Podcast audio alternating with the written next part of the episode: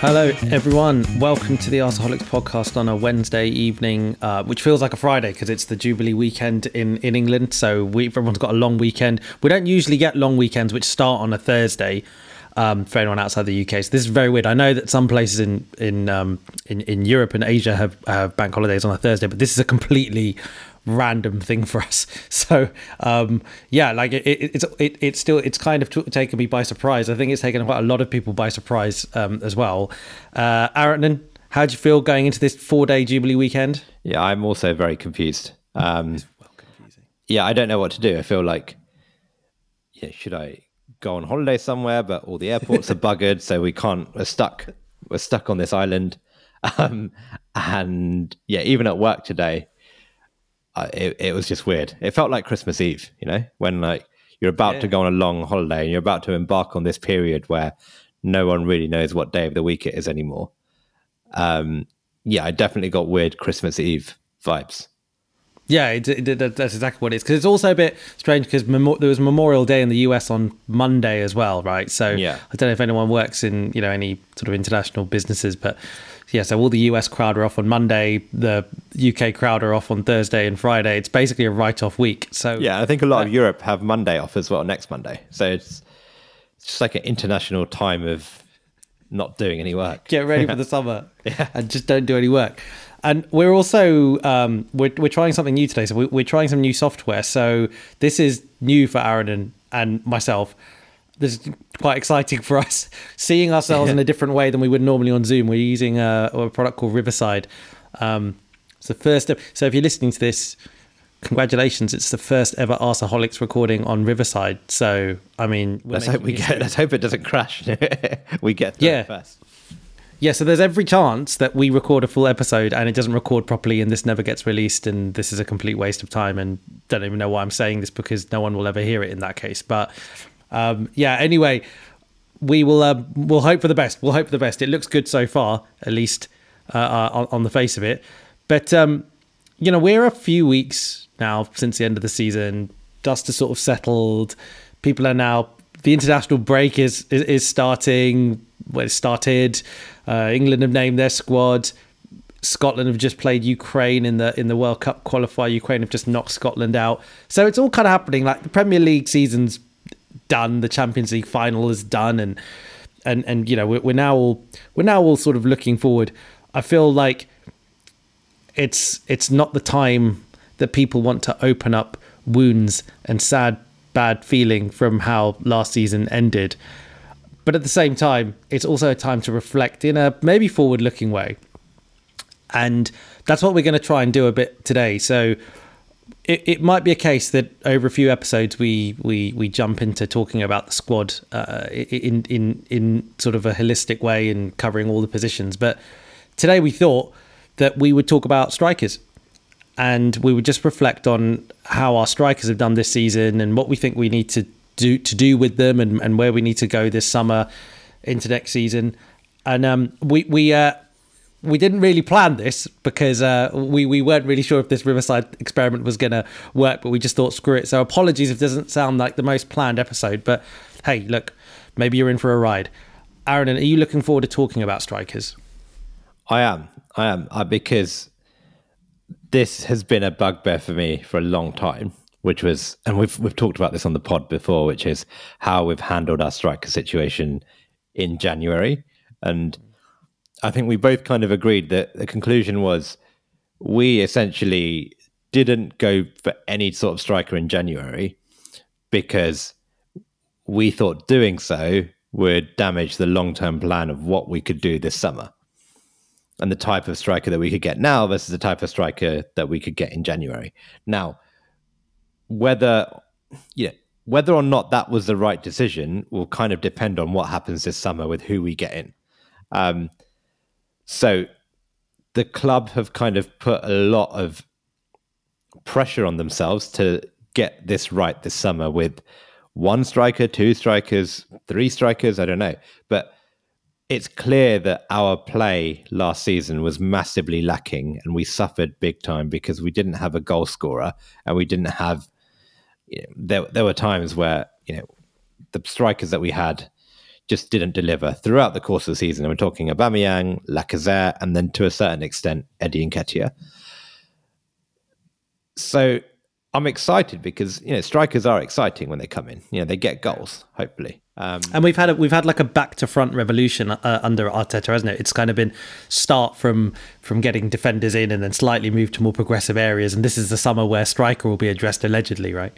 Yeah, yeah, exactly. And Arteta hasn't really signed that many attacking players since he since he's joined. I know he signed Odegaard, but apart from that, it's been we we're still a little bit in the dark over what kind of attacker Arteta actually really wants to from the transfer market, and I'm sure we'll cover this shortly. But it's and we probably need a couple, yeah, be that up front or across the front three. We need some additions to reinforce some of the great young talent that we have, and some of the talent that will probably be leaving in the summer as well. So, yeah, I'm super excited because it's it's a chance to really define where we go under this regime and under this project. And, you know, it's so, so important that we get it right. A couple of things I just wanted to put, pull you up on on what you said. So, how much? So we we've talked various times during, particularly towards the back end of the season when things weren't going so well. We talked about this strategy in January, which you know, which was kind of all or nothing almost in some ways, and saying kind of yeah, look, we're not gonna we're not gonna go for any any short term fixes, any kind of second, third choice in the transfer market strikers. We want to go for our number one choices and and that, and we're going to die on that sword. And if we don't finish in the top four, it's okay. We, we've covered that in plenty of times. The one that was you know pu- the public pursuit that was covered in the media was Vlahovic, and that just backed up everyone's theory about this, right? That clearly, you know, we, have gone in for Vlahovic. He's a big, big kind of big price tag. So clearly, he's someone that the club you know the club are willing to spend money on a striker. That was what that uh, that showed evidence of. And then there was no, aside from Vlahovic, there was no one else linked. There was no other stories that came out. So it led all of us to this conclusion, right? That right, it's all or nothing. We either want the very best or or it's nothing, and we will wait for the very best. How how much though, mate? Do you think that that's just a case that that was all that came out in the media, and maybe there are other things? And I, say that because I don't know if you saw this, but today there was an interview there was there was extracts from an interview from a striker called Noah Lang who I personally had never actually heard of um, but apparently he's he's Dutch he plays for Club Bruges he's 22 years old he's meant to be uh, a, a, decent player and there were quotes from him basically saying that Arsenal came in for him on deadline day in January. And it, it and eventually it, it, didn't work out because Club Bruges didn't want to sell or whatever. Mm-hmm. so let's just say if that is true that sort of puts in the bin some of the theories that we had, which was it was all or bust, and that gives some kind of evidence, surely, or some kind of suggestion that there was a little bit of a bit of indecision or scrap, or you know, willingness to to to go out and maybe get a second, third choice maybe. kind of centre forward, if you know what I mean. I mean, we don't, we'll never really know either way, yeah. right? But I think at the very least, I, I'm almost certain that the club would have considered another option, right? It's not like they had, okay, we're going to go for Vlahovic, and if it doesn't work, we're literally not going to sign anyone. They probably have an, like a bunch of names, and they work through them to say, okay, who's available? What kind of wages would he come in on?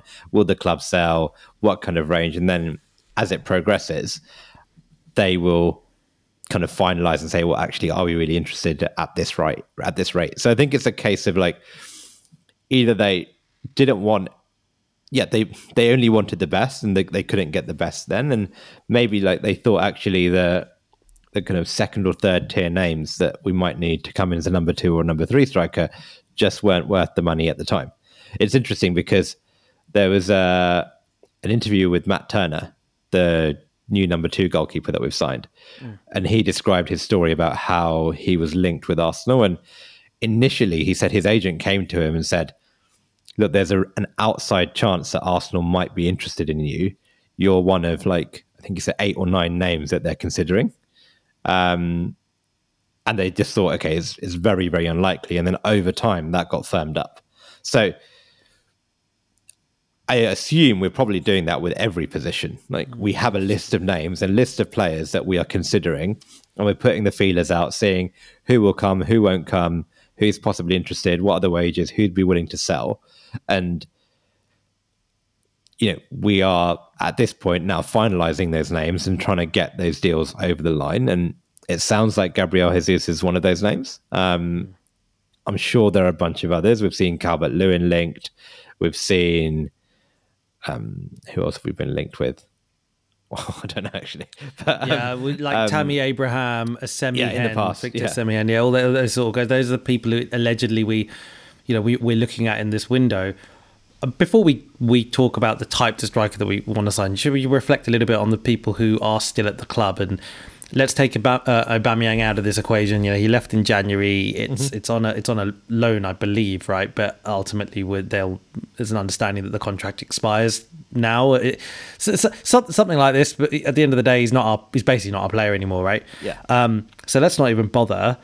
But what we have in the squad right now are, are two centre forwards who are whose contracts are expiring and and a young centre forward who's been on, on loan at Middlesbrough. So we've got uh, Alex Lacazette, we've got Eddie Nketiah, and uh, we've got Folarin Balogun, who you know was at Middlesbrough and, and you know and now the loan's finished. Fine, there are other uh, more junior strikers, but maybe we just talk about those guys because those are the only guys who only other strikers who played minutes for us at, at any point last season. Let's also perhaps well, I'm not saying necessarily exclude, but you know, we, we treat Martinelli, I think, as a as a wide player at the moment. You know, he's not someone who, yeah. So, so let, us talk about that, Aaron. So Lacazette and Eddie's their their contracts are you know allegedly up. What allegedly up? Their contracts are up this summer. There was talk about Eddie uh, being offered a new deal, and, and, and seemingly he actually might sign this deal. Before we go to Eddie, let's go with the senior striker Alex Lacazette, who it seems like at this point there is no rumor, there's no stories going around that he's going to sign a new deal. It looks like he it looks like he, he's done and he's off and he's going to go on a free somewhere. H- how do you feel about that? Do you do you feel okay with Lacazette leaving, or would you rather he he stayed at the club? No, I'm very. I think it's it's unquestionable where you say should he stay. I don't think he should stay. Um, I I think the bigger mistake that we made was not letting him go last season. If I'm being honest, I know there was talk and there were rumors where he was linked with Atletico last season, I believe, and I think if we had managed to get some get him out last summer, it might have meant the striker situation would have played very differently that summer, or even in in in January because obviously he's on high wages. But no. So, by just to clarify, are you saying that you think if we had sold him in the summer, let's just say even if you got I don't know. Let's just, let's just call it for argument's sake, fifteen to twenty million pounds. Let's just, for argument's sake, yeah. let's call it that much. Yeah. Um, do Do you think that you would have seen that? You Do you think that we would have gone for a good striker last summer? Not not necessarily, but I think our striker department would have been far more equipped to deal with the the Aubameyang departure when it happened. I think what so you think happens, that we would have signed someone? Are you saying? I think we probably would have signed someone oh, right, in okay. in last summer. If not, we would have almost certainly had to have been forced to sign someone in January right. because I think what the way we kind of let it play out is that we've got Aubameyang and Lacazette, and at the time most of us would have said that's probably enough. Mm. Like they're they're two decent enough strikers. Yeah, you are relying on them to come good, but you kind of hope that they deliver. And what actually happened was Aubameyang couldn't deliver for a variety of reasons. Then we thought, okay, well we've got Lacazette and if needed Eddie and Nketiah.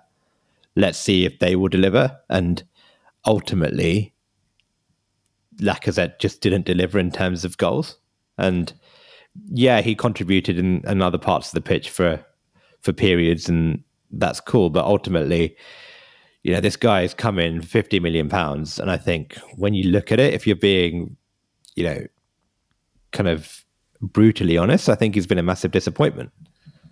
Yeah. So, say if we split that up a little bit, because I agree that if you look at Lacazette through the time that he's been at Arsenal, the fact that he was signed for 50 million as our number nine, effectively someone who we thought that we had Olivier Giroud, and for all of Giroud's qualities, he he wasn't someone who was scoring twenty plus goals a season. So Lacazette was signed to be that guy. Let's make no mm-hmm. two ways about it. That was the purpose of his signing to score goals, to be you know to to to challenge for the Golden Boot and all that kind of stuff.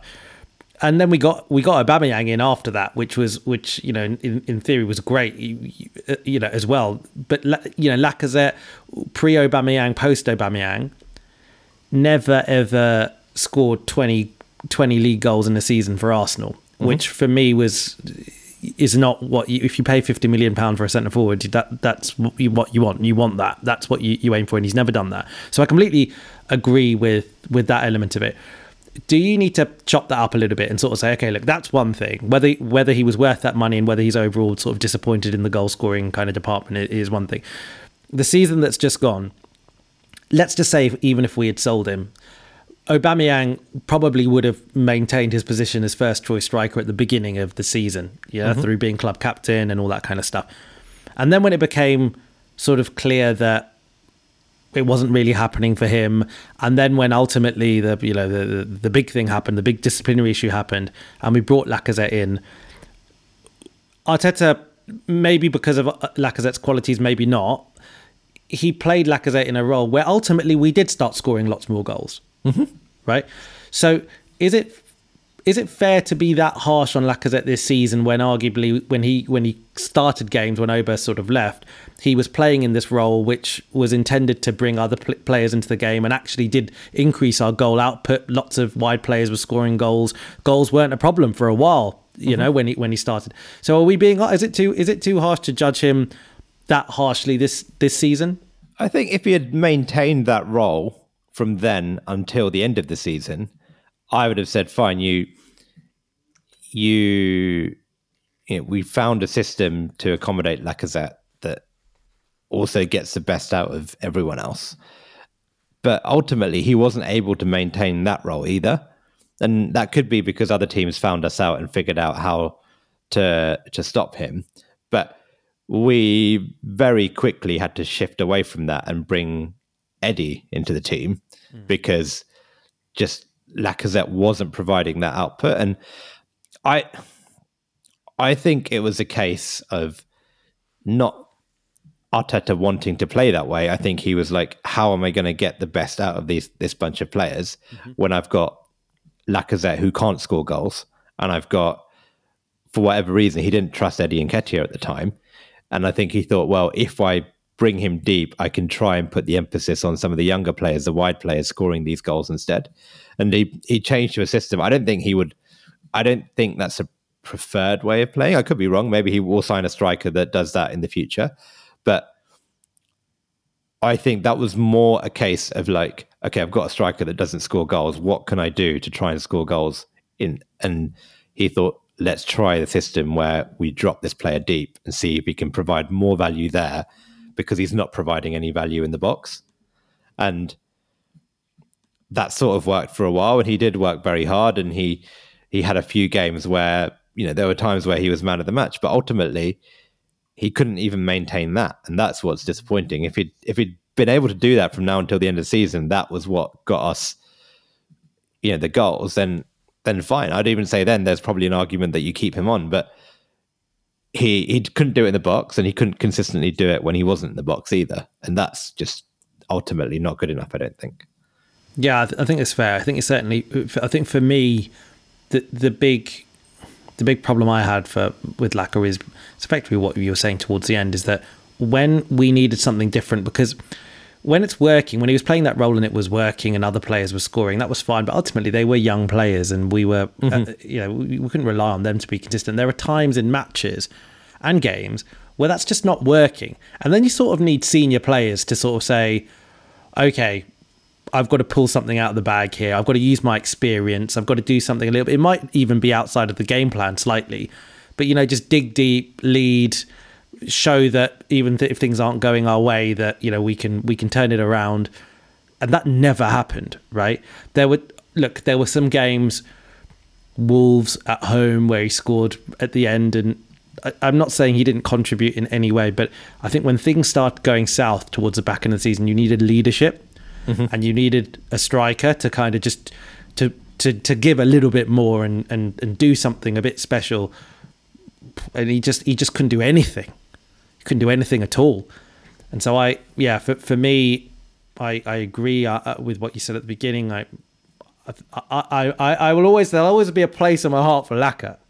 There's something about him which was quite cult hit you know he's a, a, little bit cultish you know he's a little bit mm-hmm. he's got a lot of sauce he's got a lot of style he scored some of his goals have been good goals against good teams he, you know he, he put good performances often against very good sides and scored good goals against good sides um, but he's one of those guys unfortunately i think he's the scorer of good goals rather than a good goal scorer yeah yeah i think he's just one player where he's just never really found his place in this team um, we weren't sure. Yeah, we signed him as a like as the first striker, and he he couldn't really make it work then. And then we signed Aubameyang. We weren't sure is he like the second choice striker, or is he a second striker in a two?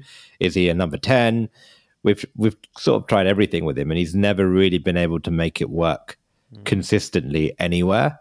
And you know, hindsight is a wonderful thing, and it's easy to say this now, but I think looking back, he is probably someone we should have cashed in on and been a bit braver with in terms of selling him. Mm. Because, you know, let me ask you this Was there ever a point in the last two, three years where you were convinced that Alex Lacazette was our number one striker and going to be our number one striker for years? No, there, there was never that. I think particularly because when Aubameyang came in and Aubameyang was such a prolific goal scorer. Yeah you know, it was never a case where, you know, it was always a case where I thought if Aubameyang gets injured, we're going to really struggle. I never thought that Lacazette could be, be that guy. No, but it was okay when Aubameyang was firing, and yeah. you had Lacazette. It was actually okay, but it's not when you've got to be the main guy, particularly when when you're sort of at his age now, where there are some players that you think clearly now, you know, people like Ronaldo and Ibrahimovic, and th- there are other players that are coming into my head right now who who past their thirties, they're still doing it. They're still they're still delivering. They're still keeping up that level. I don't see Lacazette being able to, to do that. Um, I think he could go to a slower league and be better. I think Lacazette could probably go to Italy and yeah. and do a job. Don't get me wrong, exactly. Like you know, go back to France, go to Lyon, do well. Not in the Premier League. You could he could go in the Premier League and go to a, a mid table side and, you, and, and and get you ten goals a season. You could do that. Mm-hmm. But that's about it, isn't it? Really, if we, I think that's my gut feel. I think he, yeah, he could easily go to like you said France and probably get fifteen, maybe twenty goals if he finds a system and a manager that is willing to just really build everything around his his deficiencies. Mm. Um, but ultimately, for a team like us, we need him to make up for other people's deficiencies, you know? Um, but yeah. right now, it just feels like we're accommodating him and trying to make it work, and we just never could. Agree. So, so we're agreeing to lack. I think there's almost nothing more to say about that. It doesn't look like there's no rumors that he's going to get a new contract. We're okay with the fact that he's not going to get yeah. a new contract. Uh, he'll go on a free. Good luck to him if he ever turns up at the Emirates for another team, he will get a very good oh, welcome. Absolutely. You know, yeah, one of, exactly. Never, never been an asshole. Never bitched and moaned when he when he wasn't in the team. Never did. I think that's a big deal. Never heard rubbish out of his mouth. You know, always have a good word to say. But I think you know it's probably time for everyone to amicably amicably shake hands and go.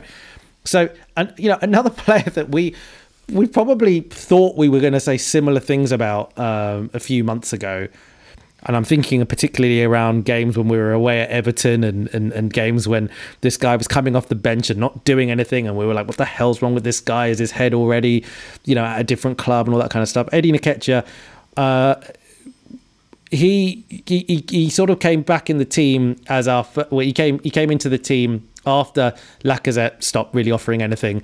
Eddie started games. Start his first start was against Southampton, I believe and then um, and he didn't he, he didn't score. Uh, although we had a shed load of chances that game, he didn't score, but there was evidence to suggest that actually he was adding a little bit more than Lacazette was.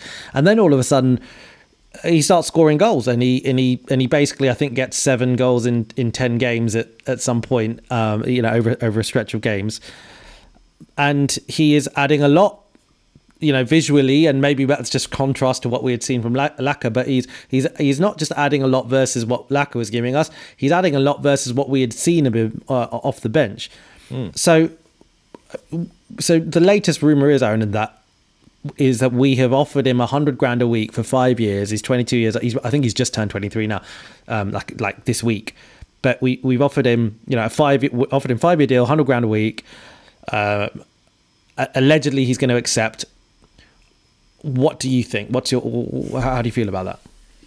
So honestly, I don't think I've ever like flip flopped on a player as much as I have done with Eddie. um, so you know, I think I give him the benefit of the doubt because he's an academy player and he's come through the system, and ultimately, a 23 year old striker in the Premier League is quite a re- like it, there aren't many of them and there aren't many of them that are scoring more goals than he is, um, because it's very very hard to come in at that young an age. Well, even though 23 isn't that young nowadays, but to come in and play as a striker and get 15, 20 goals, that just doesn't happen, right? So there's that. I think that that part of me though is like, well, what does he? What did he want? Did he want to stay? And was it just about the money. And is that why now he's now considering staying? Or was it about the fact that he just wasn't playing and now he can see a path to playing? Um,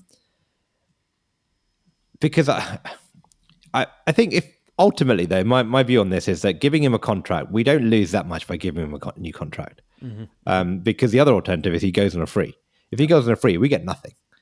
A um, tribunal. so, we get okay. We get a little bit, maybe a little bit, maybe we don't know how much it's going to be, but I assume the club know roughly how much it's going to get. It's going to be, and we've calculated that and thought actually, if we give him a new contract, there's essentially three outcomes here, right? One is that he continues to do a, a reasonable job, gets goals for us in this team over the next four or five years. It's been quoted, and he becomes a success. If that's the case, then it's a fantastic decision to give him a new contract. Um, option two is that he doesn't and he continues to kind of just blow hot and cold. And actually, the last three or four games, or the last kind of like two months of the season, was just a like a, a almost like a Joe Willock at Newcastle type situation where he kind of just got goals, but actually couldn't really deliver that consistently over the next five years. And actually, with with you know, we struggle to to you know we have to replace him ultimately. Um, but I think in that case, we can just sell him, and actually his sale he'll sell his sale value will probably be quite high because he's still English, he's still young, and I, I still think at worst we probably still get 10 million, 15 million for him. Yep. Yep. Um, because he could still do a job in the bottom half of the Premier League. He could still go abroad and do a decent job. So and the, the, third outcome is that you know we can't sell him because he's on too high wages and he doesn't work out. But I find that option very unlikely. So ultimately, there are out of the three options, the two options we we do okay. We either get a decent fee for him or he does well for Arsenal. And I think the other option is we don't give him a contract and he goes away on a free. We get a little bit of money from a tribunal, but that isn't a, a good outcome for us really because we probably don't get that much money for him he probably either goes somewhere else and signs a contract and maybe he does well, maybe he doesn't. But there is a lot more upside to us keeping him than not keeping him. Yeah, the math the maths work, don't they? So, so I think if you're a hundred grand a week for five years, I think it's about twenty five million or something like this. It's like twenty six million. Yeah, yeah.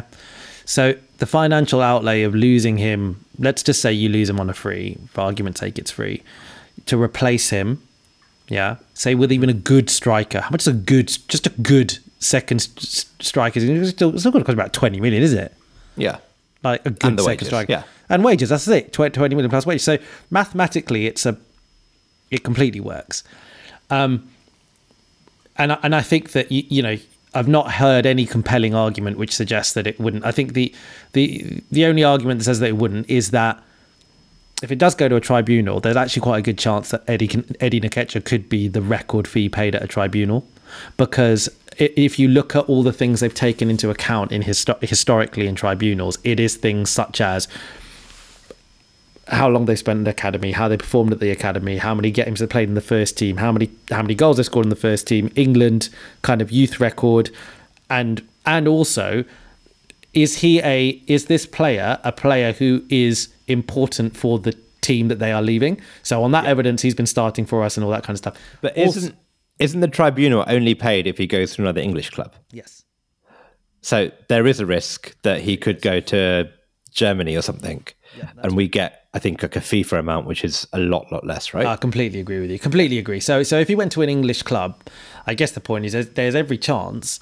I think what Danny Ings went on a tribunal for was it 12, 13 million or something like that, yeah. And that was a little while ago. So there's every chance that we get 15 million. Let's just call it 15 whatever.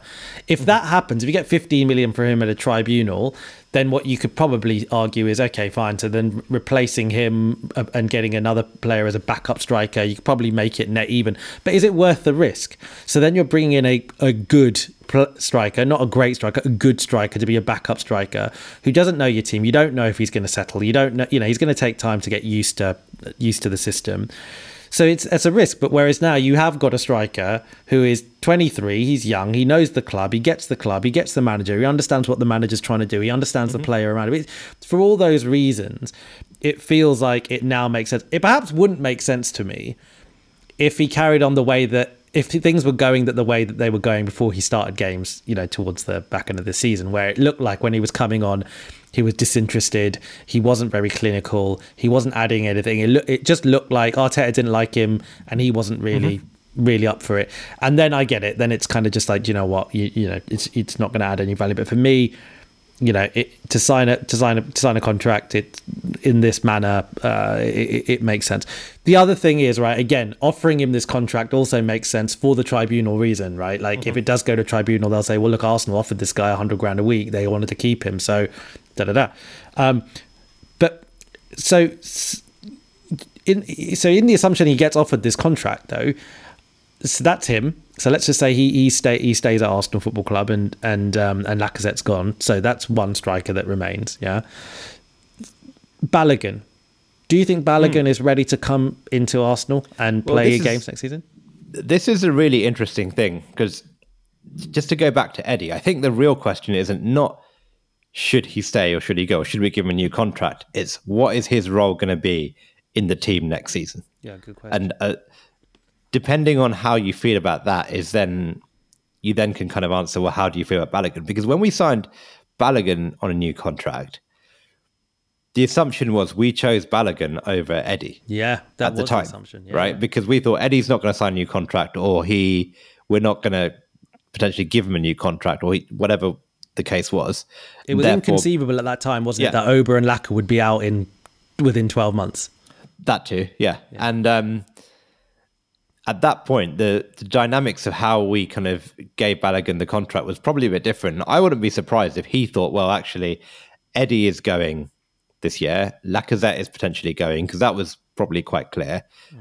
And Balogun was probably thinking, well, maybe I could be the, the Europa League striker after I come back from loan. Or I can get, because at that point, he, you know, he was getting, you know, he got a couple of goals in the Europa League. The, yeah. I don't know if that was the season before, but um, so but the, to go back to Eddie, um, if you think Eddie is signing a new contract and we get we're giving him a new contract on the basis that he is a second striker, because I, I, think we probably both agree that he's not going to be our number one striker next season, right? Like if if he is, then something probably has gone very wrong. Something's but, gone very wrong. Yeah. Um, if you say he's the number two striker, where he's going to play all the Europa League games, he's going to start all the cup games, then the question is, well, who's the number three striker? And then you say, well, is that going to be Balogun? Because it's very unlikely that if we're going to sign a number three striker, that is going to be kind of that we're going to spend money on someone who's you know, a third choice striker. Mm. So, and then that also raises a question: Well, if Eddie is your number two striker, what kind of striker do you get as your number one, and who is that striker? That that's a big question. Just to, to just something to add. I think that when you're in four competitions, mm-hmm. there's actually every chance that your first and second striker play a very similar amount of minutes over four competitions. I, I agree. Yeah. So I think that he, I think for Eddie, that will be playing a part in his mind. Where I think Arteta, I think even if Arteta wasn't explicitly saying this, I think it's so obvious that we are going to try and sign a striker to be a, you know, our number one striker. Mm-hmm. And I think that would have been really transparent to him. But they would have said, "Listen, mate, like we we need a second striker, and a second striker will play lots of games, may still play lots of Premier League games, or get lots of Premier League minutes. We, you don't know how the season's going to pan out, and you don't know injuries, you don't know whatever. But the fact is is when you're in four competitions, your second striker will play a lot of games. Um, so, so, so by that also, I think that Balogun, if he is your third choice striker, he, Balogun still will get minutes. I still think mm-hmm. Balogun as a third, whoever the third choice striker is, is, is will get minutes. Um, even if you go out early in the League Cup or FA Cup, I still think that they'll get minutes. I, I actually have a so okay. Maybe we'll just stick on Eddie for a second.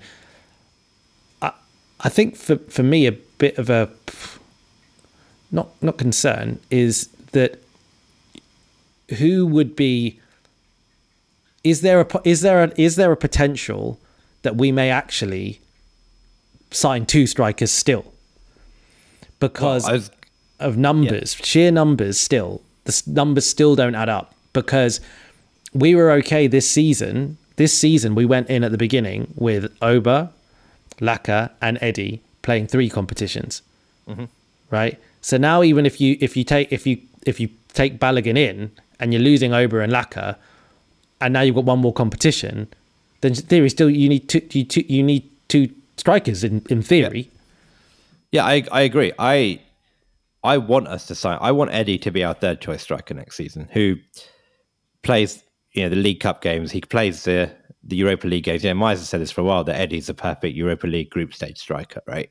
Um, there are going to be a lot of minutes for a lot of players next season, and we need to get better at rotating. We, you know, I think Saka played pretty much every minute of every league game, or yeah, almost every, every played game. every start every yeah. league game, or, right? Or, or, um, no, he, I, I think he right? played a part in every game. Yeah, yeah. Um, that is not sustainable, right? And not only that, we've got a, a November World Cup to come into the mix of next season as well, where who knows what players are going to come back feeling and what the situation with fitness. It's a good point. That that's is, right? very under. Yeah. Um, so, you know, I can see a situation where we could probably like. There's going to be. I was, you know, I was looking at the schedule, and I think by November twentieth or something, we'd have played like 16 league games, and the Europa League group stages will be done as well.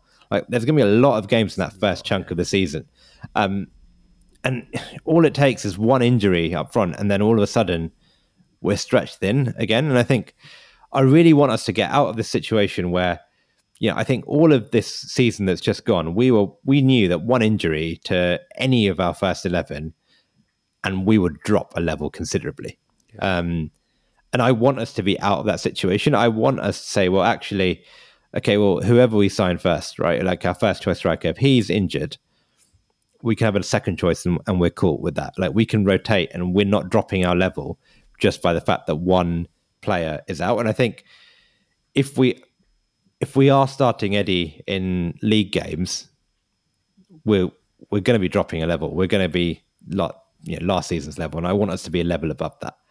Now, so yeah, I think if we have a, a new striker, whoever that is, plus Eddie, plus Balogun, I don't think that's enough. I don't think that's good enough. I don't think that's enough numbers. Um, what I think we need is two strikers. Now, you can argue whether that striker could be a player that can play across the front three, for example. Um, but we need two bodies. We need a Lacazette replacement. We need a new. We need a Aubameyang replacement, and we we go with Eddie plus Balogun. I think that's that's what we should be aiming for.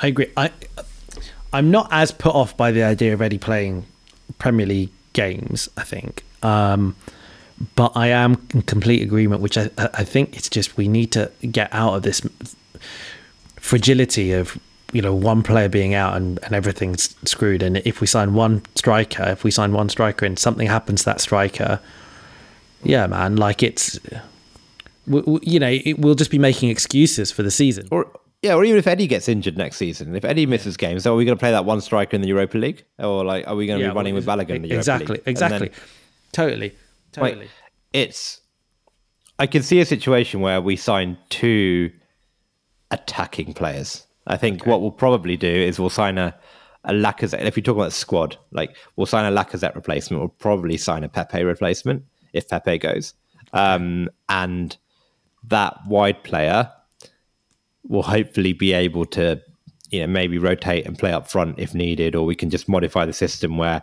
we can rely on them more for goals. In but don't we case, need that as well? Don't we need that because because if we're saying that we, you know, it's not just you know, we had people like Saka who was overplayed. We had you know other players who who played a lot of minutes. Odegaard, you know, played shed loads of minutes.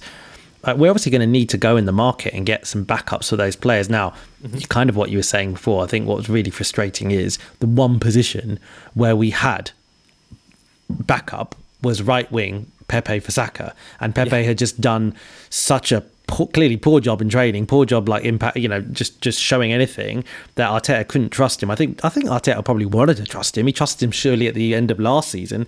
I mean, let's not go down that rabbit hole for a second. But the point is, uh, if if if Pepe goes, we're surely going to have to sign another player to be that right wing kind of backup. And yeah, maybe some versatility will help that they can play up front. But I still think we need another, you know, two forwards on top of that. I, I, yeah, I think in an ideal world, yeah, I think the reality is they will probably have to make do with that second new striker being someone like a like a Martinelli type who, at a push, can play up front. Um, well, it's Marquinhos then, guy who apparently we're, we're you know the oh, next yeah, the new got, Martinelli. Yeah. If um yeah, if Wolves don't come and tribunal yeah, us, in, yeah, we get a chance for um, that. Can you imagine? That would be hilarious.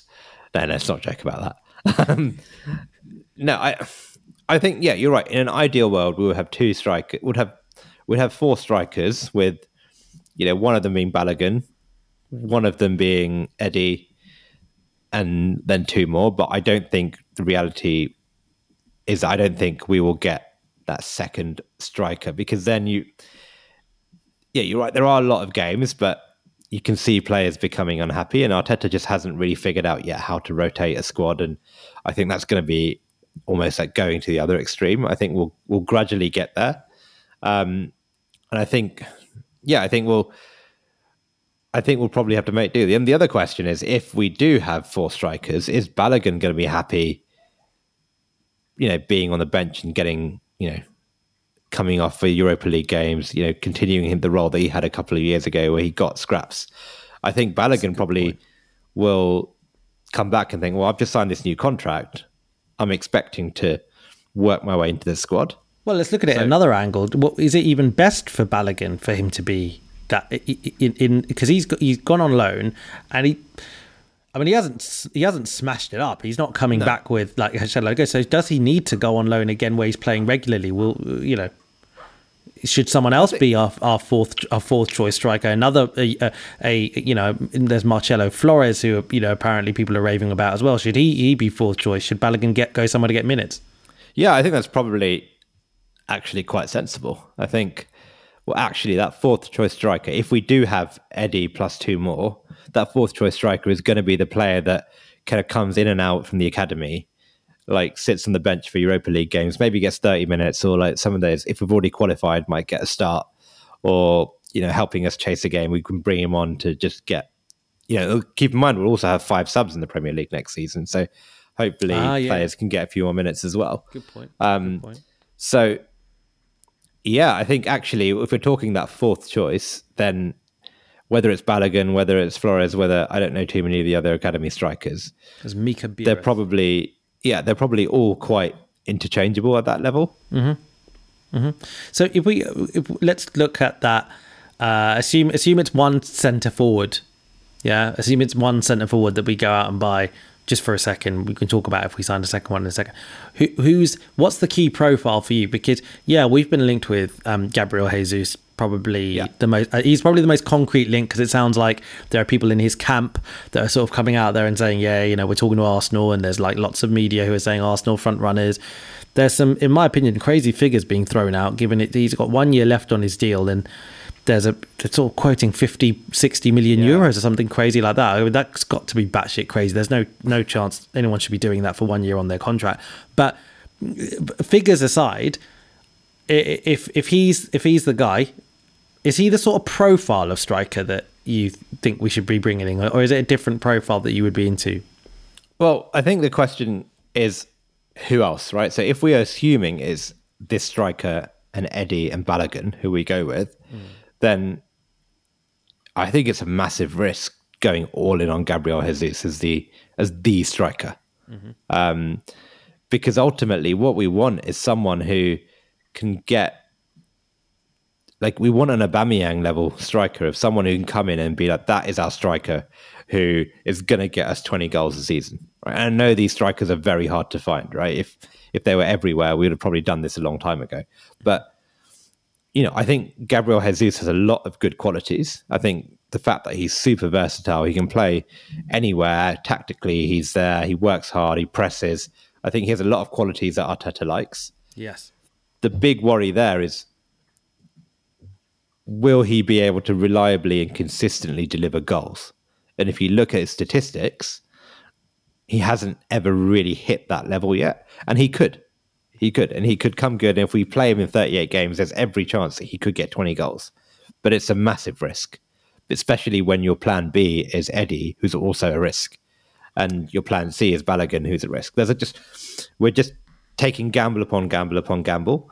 And I just mm. felt like the Vlahovic type profile. And there's arguments against him. Like he's gone to Juve and he hasn't really done well yet. Mm-hmm. There's every argument that he might never get 20 goals a season, but I just felt that type of bully in the box has just a much bigger chance of exploding mm-hmm. and you know dominating. And I don't see Jesus doing that. Well, I hope I'm wrong because if we get him, you know, you know, I think the question is then like is a profile and is a front two. And I'll, I'll ask you this: If we sign Jesus, we had yeah. Jesus, Eddie, and Balogun as our three strikers. Yeah. And we we did other things in the midfield and wherever, right? Yeah. Would you be like, okay, that's our striker situation resolved? No, I think the main concern for me would be profile actually, because I quite sim on simple terms, I think that Jesus improves Arsenal. I think he's he's he's a very good player. He's a Champions League footballer. Like he's a you know man valuable squad player for Man City. Um, I agree with a lot of what you've said, right? Like I think there was early on in his career at Man City that he was getting quite a lot of goals, and and now even though his numbers look okay this season, bearing in mind he scored four in one game, so it's not been that consistent. Um, it, my main issue actually, if we were just going to sign him, so that scenario that you described is, for me, he's he's basically a better version of Eddie. Um, he's a very similar profile in in some ways, right? Like uh, he's he's not a physical presence He's got really good movement. He's got really mm-hmm. good movement, and he's very good at pressing. And and and as Pep, you know, I think Pep Guardiola said he's he thinks he's the best pressing forward in the world, and the Brazil manager said the same thing. So he's he's clearly yeah. an elite presser that Arteta clearly likes him. He's got lots of Premier League experience. He's 25 years old. There's no reason to suggest that you, you know, if you start kind of like you alluded to, if you start Gabriel Jesus every game, there is a decent chance he gets you good numbers. My my concern is he doesn't give us any different dimension necessarily than mm-hmm. that, that we haven't had. And I think the thing that we have definitely lacked is this dominating centre forward, a kind of uh, someone who can bully defenders. Jesus won't bully defenders. He's he's gonna he's gonna really piss off defenders. He'll get in really yeah, good positions. Them. He'll yeah. confuse them exactly. As I said, I think he's a better. I, I do just think he's a better version of Eddie. Uh, but I I think we've struggled sometimes this season where we've just not had a kind of plan B centre forward type, someone who, yeah, you can just plug some balls in, some high balls into the far post, get someone to just kind of beat some people up a bit, and and just be a real, real uh, problem. And I think actually, you know, when I go back to, I said, okay, well, if we have four strikers and that second striker is a striker who can kind of play across the wing mm. and play up front, Jesus is yeah fits that role quite well. I agree, but that actually, sorry, God, no, I think you can play Jesus up front if you need to, but actually, you can also play him as a wide player in a slightly different system than what we play now. But you could mm. accommodate someone like him, and I think he will fit most systems and he will make it work. And then if we then had another type of striker, a plan A, that that was a bit different, that would be ideal. So if we if we went to uh, next season with you know big striker, Jesus, Eddie, and Balogun, I would be delighted. Um, I would be delighted too, but I can't. I just can't see it happening because then he's basically just being for us what he is at Man City. But I, I agree. Yeah, I agree. But I'm, I'm also like actually in at the top level. How many players consistently start every game? Like you look at Yeah, and I agree you look at what Liverpool do now. They've got I know they've probably done some forward planning, but they've got Mane, they've got Salah, they've got Jota, they've got Diaz. All of those would start 30, 40 games at a mid-level Premier League club, but they're at that top level. And I know we're not at that level yet, but they're there because they start every game. You look at Man City, and again, I'm not comparing us, but they they rotate. They they play players for certain games. They play players without in other games. They give them rest in random Premier League games. Chelsea do that to a certain extent sometimes with Havertz, and sometimes Lukaku comes in against weaker Premier League teams because he can get a job, you know, get a goal and do a job there. There are going to be times a lot of the reasons we kind of we did badly this season were because we didn't rotate well because we didn't really have the ability to. Arteta didn't trust his substitutes but the, the reason he didn't trust the substitutes because they didn't have minutes to deliver. So it was like a, a kind of like a catch twenty two. So I think if he has a squad, especially like I said, with five substitutes that he can give minutes to, a good manager finds a way to keep these players happy. Um, and like I said, there's a, a number two striker plays twenty games. Um, Yeah, but I think that if you're bringing someone in externally and you're convincing them to say, okay, look, you know, we're, we're playing four competitions, you're going to get loads of minutes, you might not start all the games, etc., etc. I think that when you're when your fourth when your European competition is Champions League, it's kind of easier to convince people. I think yeah, you're right. so it's, it's, it's just with Jesus. I think that it's just the problem with him is that's what he has now, and if I can only imagine that the only way that we're going to convince him to come to us is if Arteta is saying, you know, I want you to predominantly play centre forward and, and be my kind of main striker. Yeah, yeah, we'll, we'll rotate like other teams have to rotate, but ultimately, I kind of I, I, I want you to do that, and therefore I can't see us signing him and another like and and like an out and out kind of target man type centre forward. I can't see that happening just because it would mean that Jesus may um, may not be our kind of number one, number nine, if that makes sense. Um, Yeah, I think but I want yeah, it. But I want it. But I agree yeah, with you. exactly. that I think an that's what I would ambitious club, Yeah. a, a real like if we were really going for it, to say we're not just, you know, we want to be part of the top four for the next five years consistently. They probably go out and do that, but the problem is like also we've, we're probably going to have to make Eddie promises as well. So. Not only do you have to keep two strikers happy, two new strikers happy, you've got to keep the third one that you've just given a new contract to, and Balogun, who you've given a contract to last year. Um, and this is a manager who, as I've seen, isn't the best at rotating and finding that balance between bringing players in and out of the squad. So, like, my gut feel is that I think we will probably end up with a. I don't want to say. I think we'll end up with a compromised striker in whoever we sign. They will. There will be something about them that fans will find a, a reason to moan about. So, whether be that experience, be that age, be that goals, be that technical ability, they will fall short. I mean, like ultimately, that's that's probably normal. Like you, any player, they're not perfect, but we're not going to get this one size fits all striker that solves all of our problems all of the time. No. Um, and I think that's probably why me and you are saying actually let's get two because we like what Jesus can give us because he's a good player, but then let's also address the gaps that he brings in not maybe getting goals consistently by getting that bully of a striker in. But yeah, you're right. I don't think. Yeah, I don't, I don't think we'll do it. I think we'll get one plus Eddie.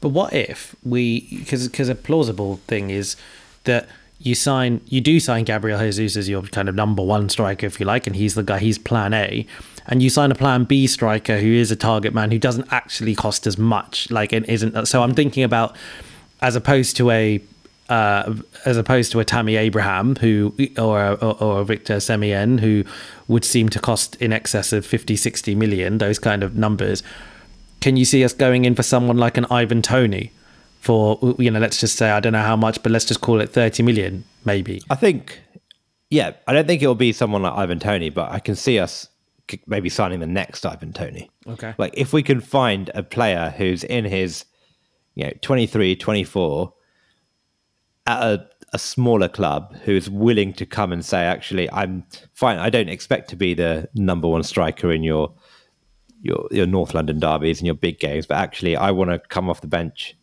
in games and I want to start cup games and I want to start when you want to rest your first choice striker or you want to try something different. I think there are probably there must be strikers out there who can do that. Um, yeah. And we are a big enough club to be attracting those strikers. Yeah, strikers in Serie A, strikers in La Liga who can come in. The yeah, like the the if we can get like the Lucas the Lucas Perez types, the Giroud's, yeah. yeah, like these strikers who come in and can do a job and will be happy if they're not the man. Mm. That that yeah, that would be ideal. That would be a, a yeah. You were obviously gambling on them coming good, but I can accept that if we've got a proven winner in Gabriel Jesus or that type up front already. Yeah, yeah, that's fair. Um, so so you know, Gabriel Jesus is yeah, fine. He's the one that we're we're massively linked with, or whatever. But let's just say if you could have one centre forward, right? If there's one person out there that you think is that, let's just say if we're willing to spend the kind of money that we were on Vlahovic, so let's just call that, I don't know. Let's just say we're willing to spend seventy million quid on a centre forward. Yeah. Which centre forward would you have? So that. It sounds. I, I was really excited about Vlahovic. Like I really want. I think he was like a I mean, I'm not a, a, scout or anything, but the bits I saw of him on YouTube when it looked like he was coming, yeah, he really excited me. Mm. Um, so honestly, I'd say just go and give Juventus 70 million and buy Vlahovic. But, um, but um, surely not. Surely, surely they're going to give him some time. No, no, I know they will. Unfortunately, um, I don't know. There's a couple. I, I really like Toney.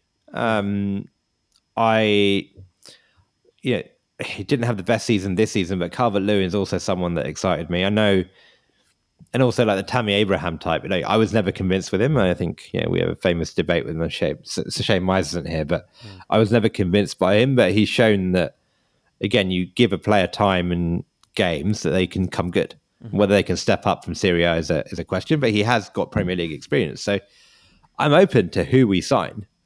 I just want them to score goals. Yeah, I know, I know.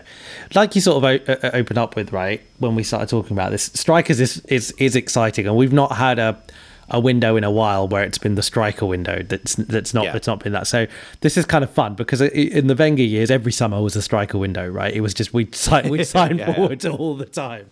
Um, yeah. So so look, uh, that, that that is enjoyable. So you know, I it's it's one of these things that we could probably talk about this for for for ages because there's not what we do know is that we need numbers. We we know that we we know that we know we need one. One will definitely come, right? We know that even even if we sign only one, we're going to need an alternative in some way, whether it's a wide player who can come in and, and, and do it. But but really, that those options are just going to be endless. You know, who knows what's going on in Arteta's head? So T- time will tell. And hey, man, like, what if Eddie declines his contract and then? Yeah, I was just know, about to say, like, there's no guarantee he signs, and then we need two, maybe maybe three. I don't know. Yeah, I mean, for me, it's inconceivable that we would go sign three centre forwards in a window. Um, but it could be if Eddie doesn't stay, then we sign sort of you know maybe just spend a little bit more money on two, and then you know you've got Balogun and someone else, and maybe we try and hope Martinelli can can play in centre. For I don't know, but it's a lot of hypotheticals, but I think you know, I think there's things that we agree on. I think we both agree on that. That Eddie staying is a if Eddie does stay, that's a good thing. Laka going is a good thing. Um, and sort of depending on how everything else goes, then maybe Balogun going back on loan is is also a good thing. Um, it, it look, it, this is that this is the area that needs to be addressed in the squad, right? If there's if there's yeah. one thing we address, and there are other things, by the way, that we definitely should address. I think we agree on, and we will talk about that another day. But this is it, you know. And I, I just what I'll, I guess I'll just finish up on is how would you would you rather would you rather we went and got someone in in the next few weeks? Let's just say it's a Gabriel Jesus. We get Gabriel Jesus in a few weeks, or do you think? If there's any chance that we think that we might be able to get someone who we think is even better but we're going to need to long it out and get them in the last week or on deadline day, what would you rather do? I think this season, I think we need to get our business done early. Yeah. Um, because actually, I, I was thinking about it when I um when I made that comment earlier about the season. I don't know what how it looks with the deadline. I assume the deadline's on the first of September, but with the season starting even earlier and the amount of games that they're going to try and cram in, you know, if we wait till the last day, that could be game six or seven um, of the Premier League, um, and that means we, depending on we're we're going to be running with Eddie and Nketiah up front for five Premier League games. Um, that doesn't seem right. And then we're going to give them time to settle in. So that's probably, you know, if you get to September this year, there's not many international breaks and start of the next season. Um, it could be game eight or nine in the league by the time the strike is up and running, and we can't afford to throw away that many points by not being ready. Mm-hmm. So this season of all seasons, we absolutely have to be ready by game one to have 95% of our squad ready.